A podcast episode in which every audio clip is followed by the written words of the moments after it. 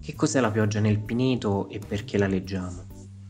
È sicuramente uno di quei testi di D'Annunzio che rappresentano il suo lascito più famoso e come ha detto Montale è uno di quei testi che il Novecento ha dovuto per forza attraversare. Siamo quindi di fronte a una poesia che rappresenta un passaggio fondamentale nella nostra storia culturale.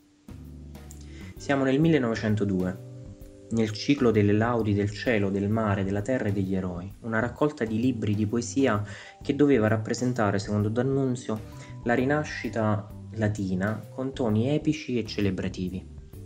Si tratta di testi maturi, intrisi di cultura classica e di mito, ma anche però di linguaggi nuovi e ascendenze del tutto europee e moderne.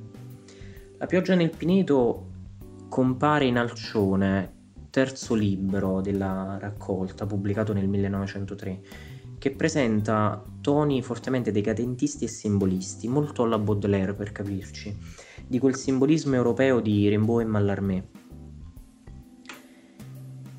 La simbiosi con la natura come fonte di vita e di felicità è tema centrale in tutte le laudi, ma trova in Alcione soprattutto in questo testo il massimo della sua declinazione. La poesia è dedicata all'attrice ed amante di D'Annunzio, Leonora Duse, ed è ideata probabilmente durante il soggiorno alla Versiliana, una villa che si trova in provincia di Lucca, tra Forte dei Marmi e Viareggio. Il testo è composto da quattro strofe, per un totale di 128 versi, dalla lunghezza variabile, dal ternario al settenario a endecasillabi spezzati, con numerosissime enjambement che frantumano il discorso. Nel testo c'è qualcosa di romantico, attraverso le immagini del paesaggio raccontato in Alcione e soprattutto in questo testo. Sulla scena infatti vediamo due amanti che si muovono nella natura verdeggiante ed estiva. Un uomo e una donna camminano attraverso una pineta e si rincorrono tra alberi, piante, frutti e suoni di cicale e raganelle, che per la pioggia che cade risuonano dei suoni della natura e sembrano evocare un incanto che fonde l'uomo e la donna nella natura stessa. Il testo infatti si apre con quel taci categorico che indica che serve il silenzio per poter apprezzare il suono delle parole nuove, come dice D'Annunzio, parole nuove che rappresentano quasi formule magiche che ci trasportano in questa metamorfosi. La metamorfosi avviene passo dopo passo, parola dopo parola, suono dopo suono, ad ogni eco nel corpo di Ermione, come D'Annunzio chiama Eleonora. Il suo volto ha la consistenza di una foglia bagnata, il suo cuore diventa una pesca intatta e a mano a mano tutto il corpo muta. Si tratta di un testo quindi che ha al centro l'esperienza sensuale della trasformazione. I sensi vengono stimolati, sollecitati attraverso l'udito e la vista, o forse meglio l'immaginazione. Si susseguono infatti suoni ed immagini in un'orchestra di richiami, perché tutto nel testo rimbalza si muove legato a qualcos'altro, i suoni, le sillabe vanno l'uno dietro all'altro, tra assonanze, rime interne, allitterazioni, sono tutti incatenati come lo è il nostro poeta alla sua donna amata. Un esempio è dato dall'insistenza su suoni della T e della R.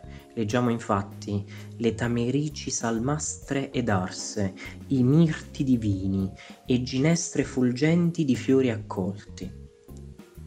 La pioggia però bagna non solo gli elementi naturali, ma anche quelli umani. Abbiamo quindi i volti silvani, le mani nude, i vestiti leggeri, i pensieri stessi, le stesse illusioni, i sogni del poeta vengono bagnati e toccati da questa pioggia.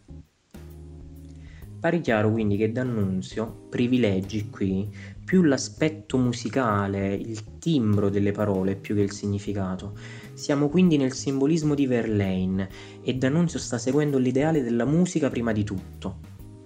Fondamentale in questo è l'uso che D'Annunzio fa della ripetizione, sotto diverse forme, come quando elenca i suoni diversi che la pioggia che cade sulle piante e sulle fronde produce e il pino ha un suono, e il mirto, altro suono, e il ginepro, altro ancora, strumenti diversi sotto innumerevoli dita. Ma anche la giustapposizione di verbi, trema, si spegne, risorge, trema, si spegne, è anch'essa ripetizione, come le ripetizioni nelle quali leggiamo, secondo le fronde, più rade, men rade, più folta, Menfolta e la famosissima Chissà dove, chissà dove. Queste ripetizioni sono come parti di una composizione musicale che si rinnovano andando avanti, procedendo nella corsa dei due amanti e conducendo avanti questo processo di trasformazione. Ecco allora quindi un'altra motivazione che ci spinge a tornare a questo testo, non solo perché è stato un nodo cruciale nella storia culturale e letteraria italiana, ma sicuramente per la sua musicalità, la sua elevata resa artistica, che attira e ammalia ancora oggi chiunque si accinga a leggerla e ad apprezzarla. Apprezzarla come una calibrata composizione, frutto non solo delle correnti letterarie europee, ma anche e soprattutto di quelle musicali. Quindi l'invito e la conclusione è continuare a leggere La pioggia nel Pineto, cercando di perdersi insieme all'autore nella musicalità e nella magia del suono. Buona lettura.